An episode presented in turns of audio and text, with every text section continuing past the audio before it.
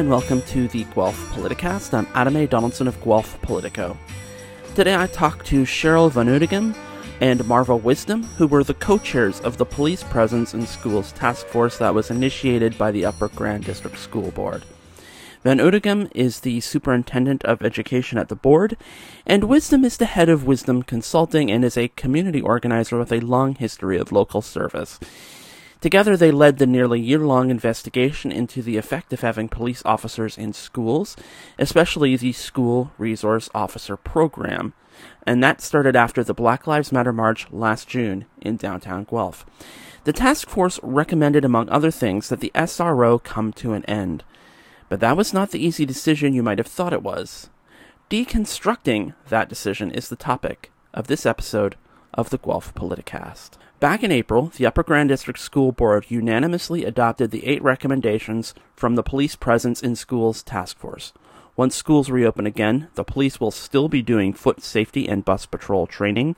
The Violence Threat Risk Assessment, or VTRA, community protocol will continue, but police presentations will now have to be reviewed in advance Staff will collect feedback on those presentations, and school administrators will collect data on all police incidents on school properties. The biggest recommendation, though, was about removing the SRO from schools, and it's been the biggest point of discussion since the task force announced the results of their deliberations earlier this year.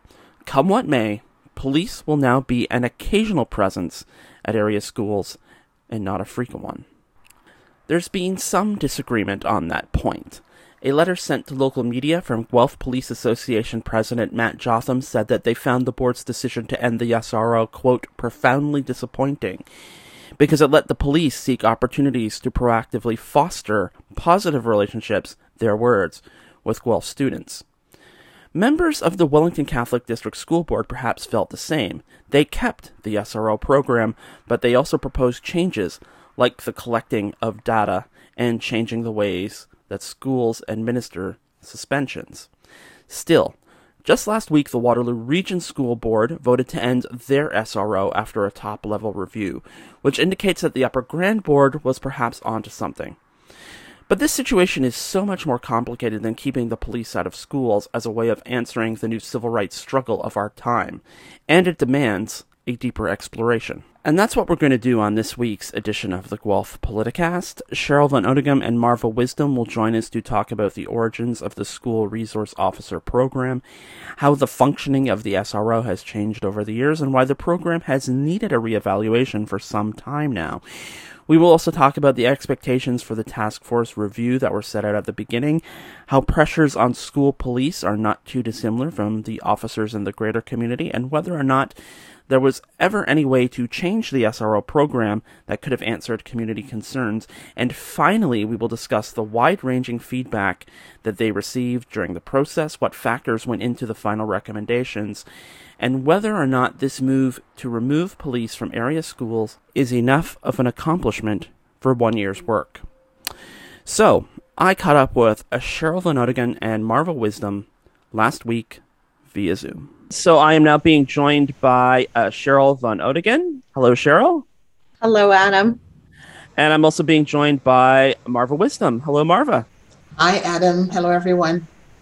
So uh, let's just start, like, sort of at the beginning, because, and, and I'll start with you, Cheryl, because um, I'm sort of old enough to not have had to deal with a, a school resource officer in school. I mean, I remember certainly there were police mem- people in school, but they would normally come to talk about safety or they would come with Elmer the elephant and and that kind of thing. But I don't remember having like a dedicated officer who would regularly be a presence in school. So can t- can you talk a little bit about that history and how that program started? Uh, the program has been um, in effect for many years here in our Guelph City schools. It does look different across the board um, and in many areas. Um, and that was part of the work of the task force to try and find out that consistency across our school board. When did it start in Guelph? When did it start in the county? Um, and in fact, uh, our Shelburne schools, uh, Dufferin schools never did have a dedicated resource officer. So that history looks different depending on the geographic area of the board. And Marva, people will remember you were kind of um, one of the marquee uh, people on the that took part in the Black Lives Matter march last June. Um, remembering back to that day, I mean, can you talk a bit about your thoughts in terms of you know you've been a community activist for years and years and years, heavily involved. Just you know what your thoughts were maybe on that day, looking out at that crowd and thinking about you know what changes you wanted to see in that community. Because that seemed like kind of like a definitive event like a, a, something that you know eh, eh, historically speaking we put a stake in the ground and we say you know now things are really going to change. What were your hopes looking out at the crowd that day uh, well adam i was i mean one of many community members i must say and others who organized the march and i was there to support. And I know that um, uh, you, you, use the term activist. As I get older, I'm thinking, oh, um, whether it continues to be so. But I know that from uh, the time my children were young, it was important to be involved in their school, whether on school council or helping, you know, with a leaky roof leaking and putting the garbage can there, whatever the situation is, helping them in their classes um, or other kids, that school needed to be a place of, of comfort, um, of safety for all of our children. And I know in all of my activities, it, it really has come out of um, ensuring that my kids have safe space and other kids that look like them, that they have safe space. And when I looked out at the crowd, one of the things that occurred to me is all of this work that not only me, but many others have done, it just seemed that um, we have so much more farther to go. Uh, but it also gave me a lot of hope that the community at large is ready and understanding that we all succeed together, that we need to build safe space for everyone to thrive. And so uh, for me, it was hopefulness when I looked out at the crowd. Yes, part of it was sort of hurt and why is it taking so long and why does this have to keep happening? Um, but the overwhelming, I say, um, after and, and in reflection was yeah that crowd was really great and and i think change is going to happen and i think it's going to have the support that is needed across the community that we need to build a better world for all of us for all of our children. Mm-hmm. I do remember this being discussed at the the board meetings last summer. Uh, I did not get a chance to sort of go into my notes about uh, how it all sort of came about, but perhaps if we can put a pin in the idea that the task force was tasked with the end goal of ending the SRO. That was not the intention of the task force. Can we put a pin in that? Absolutely, Adam. Yeah. The, the, the task force was asked to review police presence in schools, to, to take a look at what um, was happening in schools, to take a look at the data, and most importantly, to hear the voice of our community and our students. Student voice is something that we very much value. I want to look at it this way too, and I I I, I re-examined the report going into the, uh, preparing for the interview, one of the things that struck me was um, some of the people who commented about the role of the SRO was noting that it, it, wasn't just sort of they weren't just dealing with sort of like police matters in schools that they were being uh, treated as like part-time counselors, part-time advisors. They yes, there was like inspection and um, you know various police activities, law enforcement, that kind of thing. But they also in an advocate role and a teacher, and it made me think listening to Chief Cobey in in various interviews on this topic too, it's what was happening in schools was a microcosm of what's kind of happening in the community with you know police are you know emergency mental health workers you know emergency responders um, you know mediators. It, it, it's coming out of your own research does that feel sense like does that make sense too that sort of what was happening in schools and is you know sort of a test of, or a, a, microcosm as i said of what's what's happening in the community with the expectations being put on police Adam, I, I, would say that in some schools, yes, that that is absolutely what happened without intention.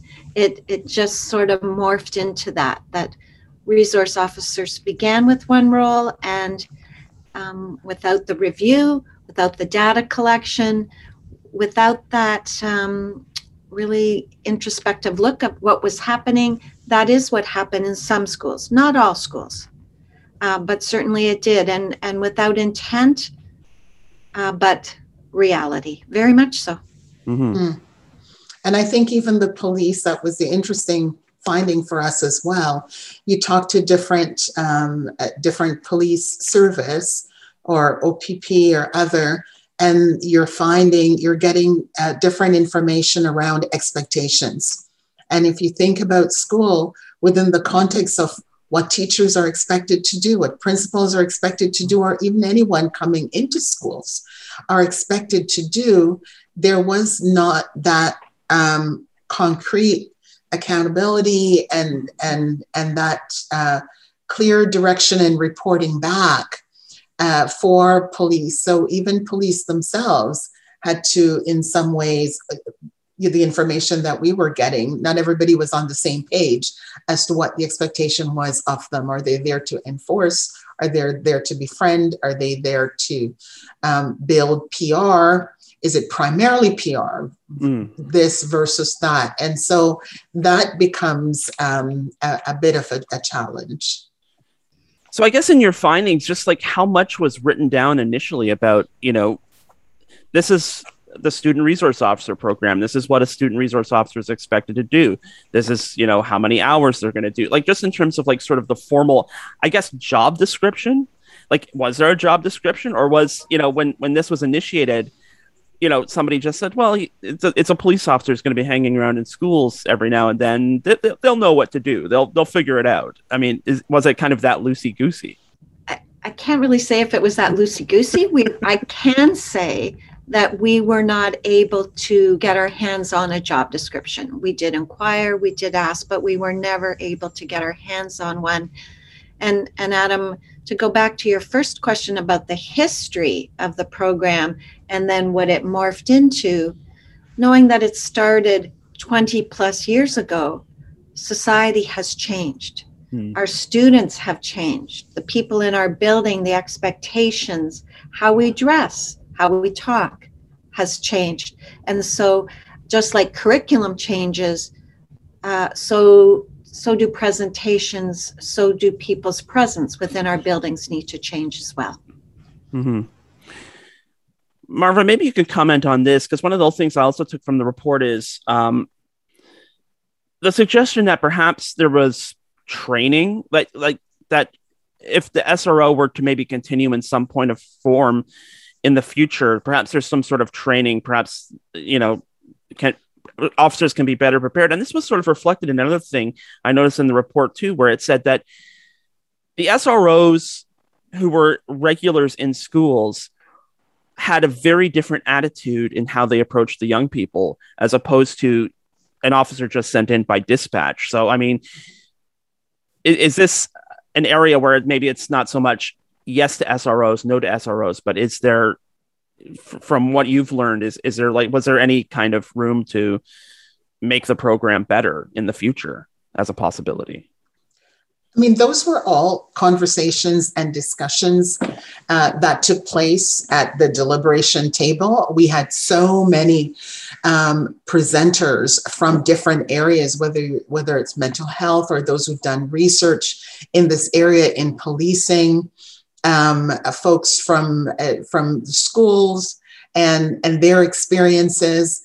Uh, we gathered a lot of information, had a lot of discussions, and tried to figure out how this could work and how it could work well or not. Like we we left everything really open based on what our mandate was um, within our terms of reference, and um, the more we ask, the thing is, if if if policing is really uncertain and and cannot uh, uh, find if there was no um, consensus in what the role was, it's pretty hard to say make it training. As well, we Right. learn from some forces that it is whomever is available or willing to go in, not necessarily one person. There might be a school elsewhere where it's just one officer that they have, and it's that same person that's coming in all the time, but it's not always consistent. It, it, it varied depending on community, depending on needs, depending on the service.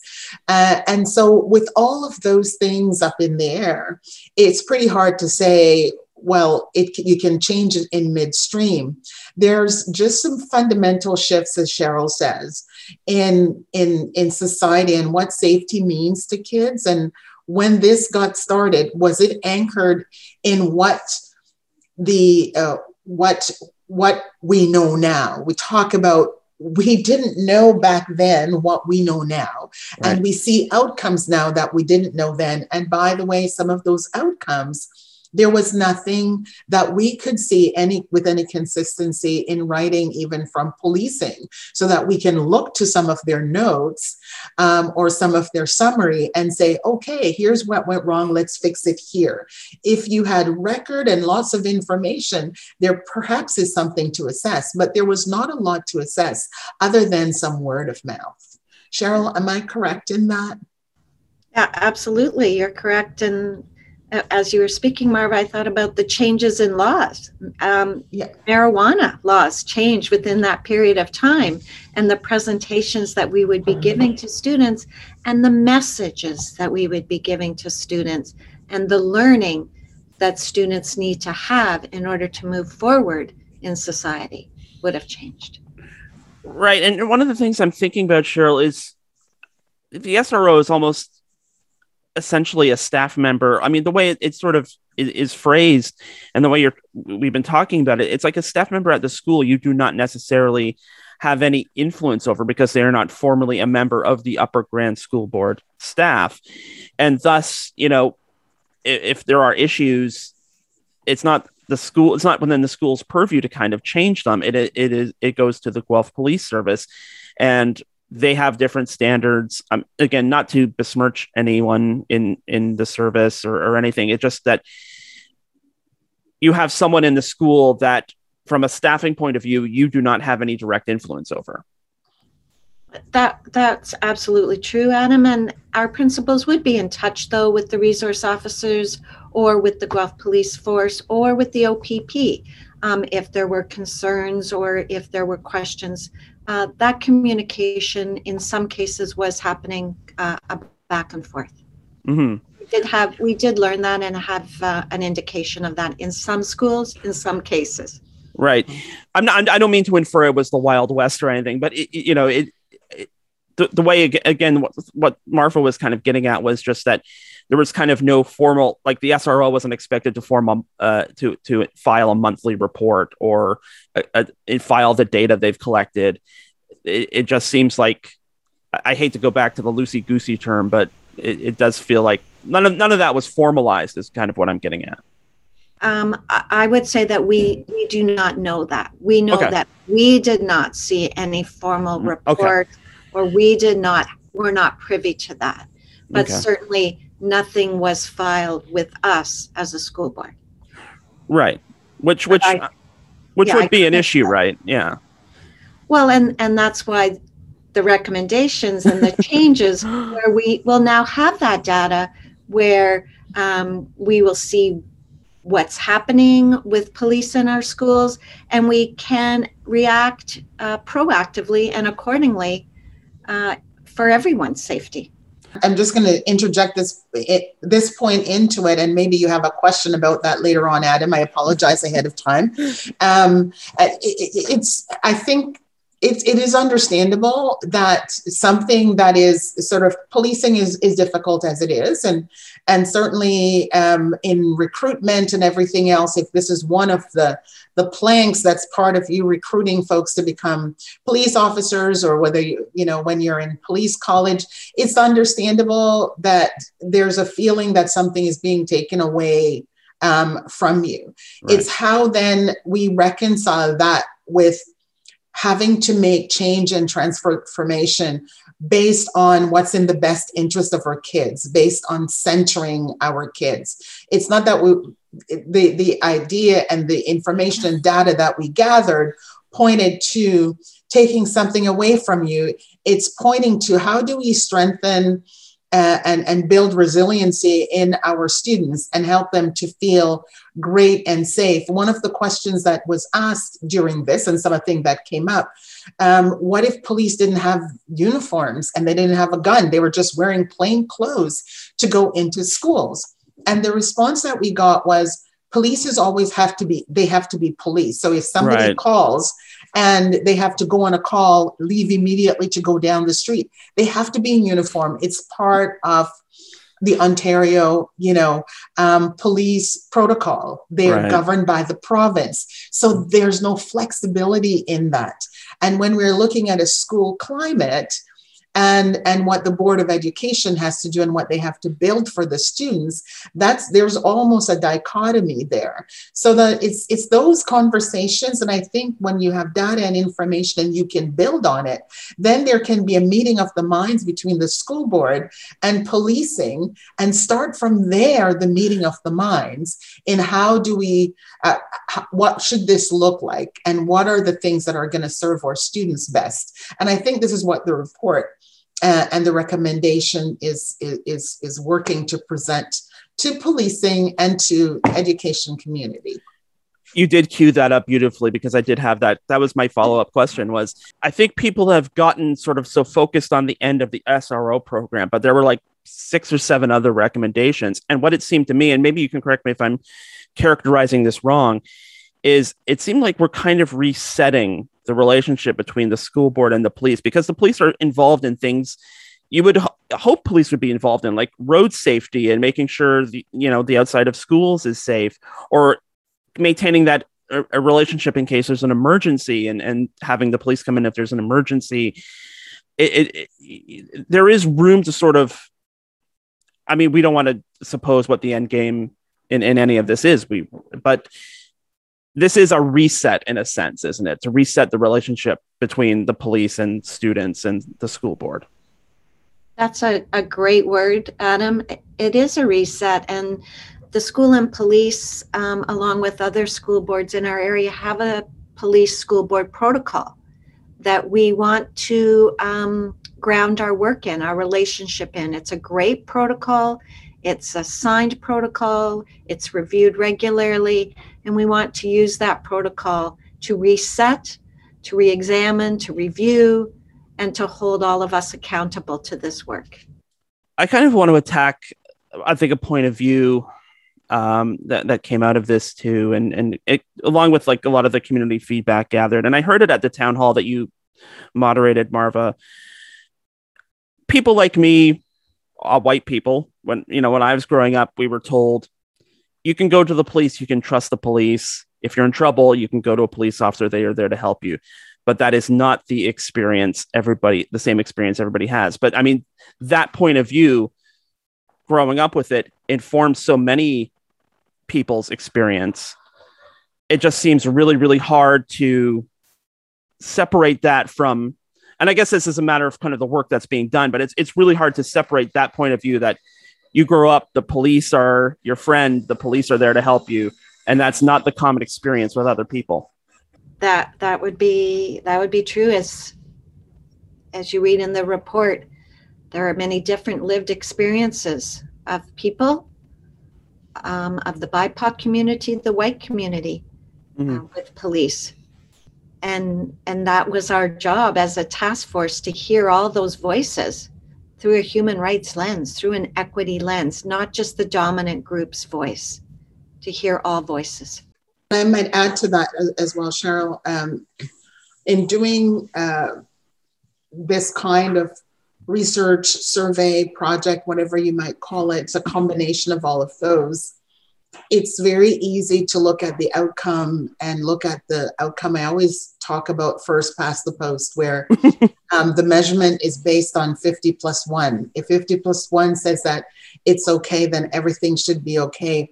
Well, that wouldn't be using an equity lens because we do know that um, just because you're not in quote unquote the majority doesn't mean that your voice should not be heard or that your experience should not be counted. Um, imagine the kind of world that we would live in if that's the way um, we operated, right? Mm-hmm. We've seen the results of that. And we don't like the results of that. It's not good for our planet. It's not good for us as human beings.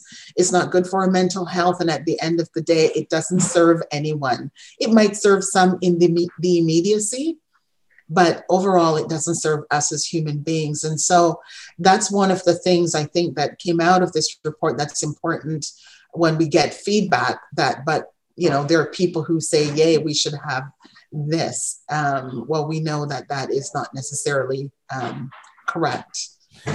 And the perspectives i found very interesting too. Um, there was one section of the report that isolated BIPOC staff and BIPOC students.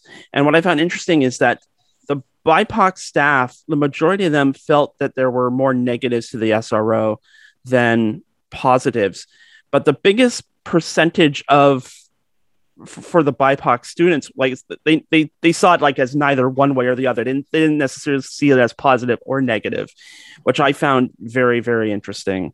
Um, because I mean, it kind of shows the how how how things change with age and perhaps having more experience with police in the outside world perhaps color per, colors the perspectives of members of the BIPOC community um, and how maybe that is sort of being formed right now as as it was happening in schools as they were experiencing the SRO how certain things were sort of being baked just in their interactions with police um, in high school and I think um, if you broke down even that survey a little bit more and be uh, specific in asking some questions. So you might have BIPOC overall as a group, um, but BIPOC overall as a group, then you have um, trans students, right, right, that you have to look at. And, and and indigenous students and maybe kids there's an intersectionality that goes along with children's identity or all of our identities aside from be, belonging to a group that's called black indigenous and people of color. You might have if you if you um, if you interview a, a number of, uh, of people of color or even students of color and say their families came to canada as refugees that just came up the other day in another survey and and you had to go through different countries in Europe and you finally get here and say you were 5 6 or 7 or 8 years old and you know what your parents went through if you ask those students about safety and about police and about Canada they would be have a very positive image of policing and what safety is and what safety means mm-hmm. than say someone who was born and grew up here and is a person of color or a, a young person who just recognize or realize that coming into their own sexuality and have to deal with that or some a child with mental health issues. Different looks. So i think as a school board in in really looking very broadly and looking at the information received through an equity lens it provides an opportunity to really say that we need all kids to feel safe. We need all kids to know that their voice is being heard. And that's the difference that it makes. So while you have some groups who are looking still off of again, majority minority um, voting and, and numbers, then you have others who are saying, wait a second, what does equity look like? What does fairness and social justice look like? What does safety look like? So those are the two areas that we have to work on bal- in balancing and share information to raise awareness, um, not only for the community, but even policing as well. And it's another reminder, though, just how hard this work is because you can't take BIPOC as a homogeneous group that all thinks the same way, that there are many divergent opinions inside, which is another reason why I found that particular part of the survey so interesting. We also looked at those students and families who might live in the margins, mm. who live in poverty. And we also um, looked at those who might be struggling with mental health issues. So also those groups. Our goal, our mandate was not just this specific group or this group, it was all groups. And some often get overlooked mm. more than others. And so I just wanted to bring that into the conversation mental health, poverty, living in the margins. Yeah, absolutely. Um, and there's another aspect of this I did want to touch on too, which is rural and urban, because looking at the responses to the surveys and the town hall, it really does seem like the Guelph community was particularly energized on this issue. And it may get to something you said, Cheryl, about how, you know, once we get out into like Wellington and Dufferin, not all schools are engaged in an SRO program. But from, you know, sort of your your perspectives, you know, is is did did the rural urban divide play a big role in sort of how you were how you ended up looking at the SRO and and the programs? Um, I would say no. I, I would say that we looked at it as the Upper Grand District School Board, which reaches from Shelburne to Aberfoyle, uh, rural and urban. Uh, and r- rural areas are different across the board as are urban areas. So we looked at our urban areas, we looked at our rural areas, but our decisions were again made through that equity human rights lens. We kept that as the focus all the way through. I want to kind of look to the future a bit. Um, we, we've seen, and realizing that you know we you, you, you the, the, two of you can't control what other school boards do, of course, but we we have the Wellington Catholic Board uh, voting to keep their SRO program. So I mean, I don't know how the numbers work, but you know, let's just say effectively half the schools in in our area still have an SRO program. Um, at the same time, you have Waterloo Regional uh, School Board voting to end their SRO program too. But then there's also kind of like I wanted to find it as kind of like halfway measure because as soon as the SRO program was discontinued, you had the Wellington OPP come out with this community policing program. And I don't know how the two of you might feel, but I almost feel like the way they phrased it, it's like, okay, we can't go onto school property, but we're going to be like nearby, you know, kind of just in case. And it, I, it just seemed to me like maybe they were using the letter of the law to defeat the spirit of the law in a sense. I mean, how, how did, how did you feel about that? In, in talking with the um, Wellington OPP, um, I think they're working really hard to engage with youth. And I think they have the best of intentions, and I applaud them for uh, looking at different ways to engage with, with youth outside of the schools. And um, I, I congratulate them on their efforts and and thank them for that. Police are partners of our community. And, you know, I can't imagine if I had a, a, a, child who decided to go into policing as an honorable profession in the last year that, that um, they would have had. And what we're here to do is to work out what is best for our kids. So when policing comes up with ideas and different creative ways of, of trying to infuse equity and to build something that they think might work. Um, we would love for uh, everybody to feel that the police is fully trusted and there's that safety and, and there's that comfort. If that was where we were, that would be great. I think that would be a goal and that's an aim. So if policing is working toward that, uh, then then that is something that is welcomed. I, I can't forget a um, research survey that I did many years ago, myself and others were involved in, that the community said that we have nothing against police. Mm. At all. We encourage policing. We're just saying that there are different ways and better ways of, of carrying out uh, how, how you serve our community. And I, will always remember that because many people all of a sudden is a them against us. And there's no them against us. It's how can we do things better for our kids and knowing what we know now, how can we change things so that it can reflect the kinds of society that we aspire to be. Right. I mean, and then that's kind of like a, a problematic with a lot of the, the, the various issues around these topics is that people do want to set it up as like as as an us versus them. And that's a very that's a very careful tightrope. I imagine the two of you had to walk through this entire process that you were not reaching pre- trying to reach predetermined conclusions that and and i mean also trying to keep in mind and balancing points of view of like various different points of view. And i remember and this stuck with me from the again from the town hall was uh, somebody who was uh, uh, the parent of a child with autism said that they like the police presence in school because their child who having autism has trouble sort of recognizing you know body language and facial expressions but they see the police uniform and they know that is someone they can approach. And and you know going back to these like small communities um, making sure everybody's voice is heard i mean that that's i mean i don't know how you guys did it that's a tricky balancing act to be sure so i guess looking to again, again keep looking to the future is this going to be like a regular part of the the board process going forward like stepping back and looking at how the board is engaged politically. Like, is this going to be like sort of like I realize the work of this task force is complete, but is, is it going to be like sort of a regular part of your work at the board to sort of every couple of years or so look at the police? And now you're collecting the data too, of course. So is, is that is that something you're thinking about, Cheryl? That this is going to be a regular part of your sort of year is looking at the the police presence as as kind of a regular part of the your your the way you manage the the school board's activities?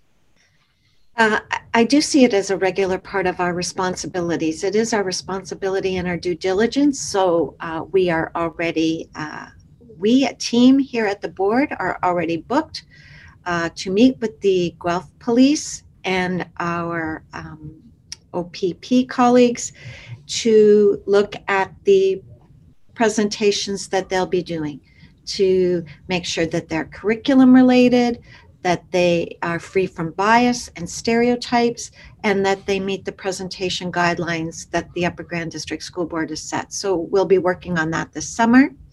Uh, we have already established presentation guidelines. Uh, we're working on letters that will be sent home to parents just to inform them that there's going to be a police presence in the school so that they know that um, feedback forms to collect data. What did you learn from this presentation? What do you wish that you hadn't, or what do you wish that you had heard more about? How did you feel? Um, collecting that data. And we'll also be having principals collect data on when they call police. Why did you call police? And what was the outcome of that? So every year at the end of the school year, we will bring that data, that information, that student voice to the Board of Trustees for them to see. And we will take that information and then we will continue to work on uh, improving the work that we're doing.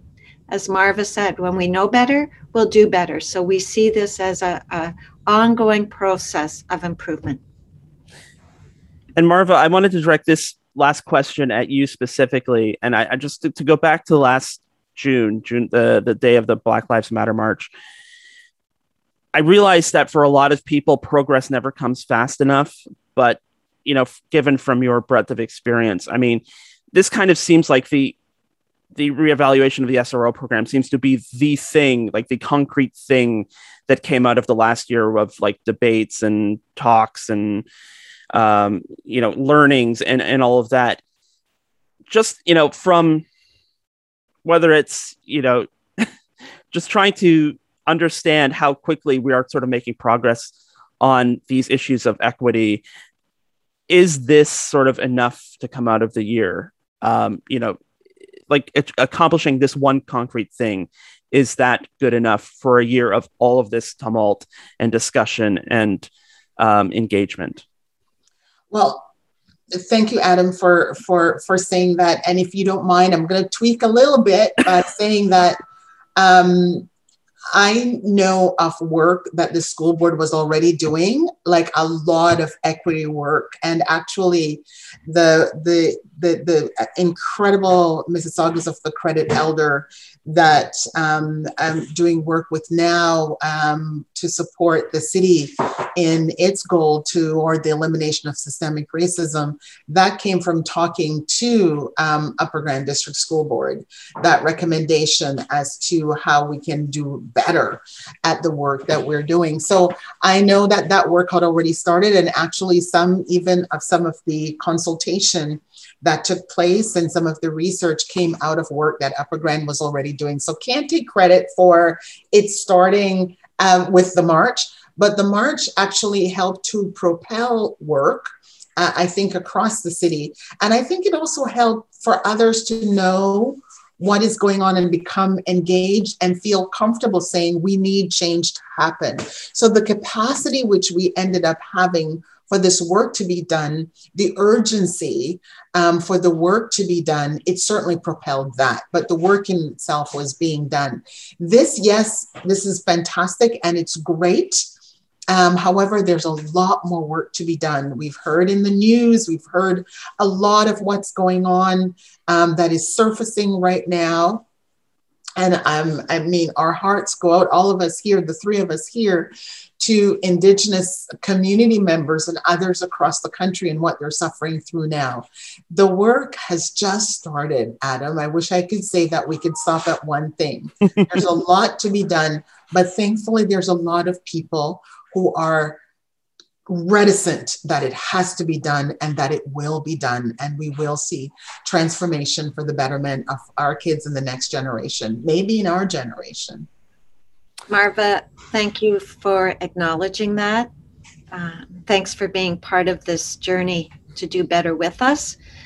Adam I, I would invite you and any of your audience to go back to the board meeting where we did the equity uh, report card just a few weeks ago uh, that illustrates the amount of work that a team of people at this school board, in this community, uh, service agencies, staff have done is phenomenal. And I can tell you that we have only just begun and that we are committed yes. to doing better. I can attest to Cheryl's commitment working with her. She was fearless um, in navigating all kinds of waters. And thank you, Cheryl. And the team that we work with, recruitment from applications from community members across the school board. They were incredible. So hats off to them for all the work that they did as well. And well, Martha's support. Martha supported it all along. I'm hoping that th- this is something that she can be proud of, uh, among other things. Well, my hats off to two of you for taking part in my uh, podcast today. So, uh, just to wrap up uh, the, the, recording here, uh, Marva Wisdom and Cheryl Van Oudegem, thank you so much for all your time today. Thank, thank you, Adam. Appreciate it. Thank you, everyone. And once again, that was Cheryl Van Oudegem and Marva Wisdom. You can read the full 150 page report from the Police Presence in Schools Task Force on the Upper Grand District School Board website. You can also review the Guelph Politico coverage of the April board meeting at the Politico website, of course, and you can find some more links to some of those other news items that were discussed in the intro on the show notes page for this episode. And that is it for this episode of the Guelph Politicast. The music for the Guelph Politicast comes from KPM Classics and Syd Dale. The Guelph Politicast is usually recorded at CFRU at the University Center on the University of Guelph campus. And to learn more about CFRU, go to cfru.ca. You can download the Guelph Politicast every Wednesday from Apple Podcasts, Stitcher, Google Podcasts, and Spotify. You can also download it from the host at Podbean at guelphpoliticast.podbean.com. And when you subscribe to the Guelph Politicast channel, you'll get an episode of Open Sources Guelph on Mondays and an episode of End Credits on Fridays. You can get in touch with me by email at adamadonaldson at gmail.com, reach me through Twitter at adamadonaldson or at Guelph Politico. You can find Guelph Politico on Facebook at facebook.com slash politicoguelph, and if you'd like to help build a locally sourced independent media outlet in the city of Guelph, then please consider donating to Guelph Politico, and you can find out how at guelphpolitico.ca slash donate. And for all the latest local political news, check out guelphpolitico.ca, where there will be a new episode of the Guelph Politicast for you next week, and until then, we will see you next time.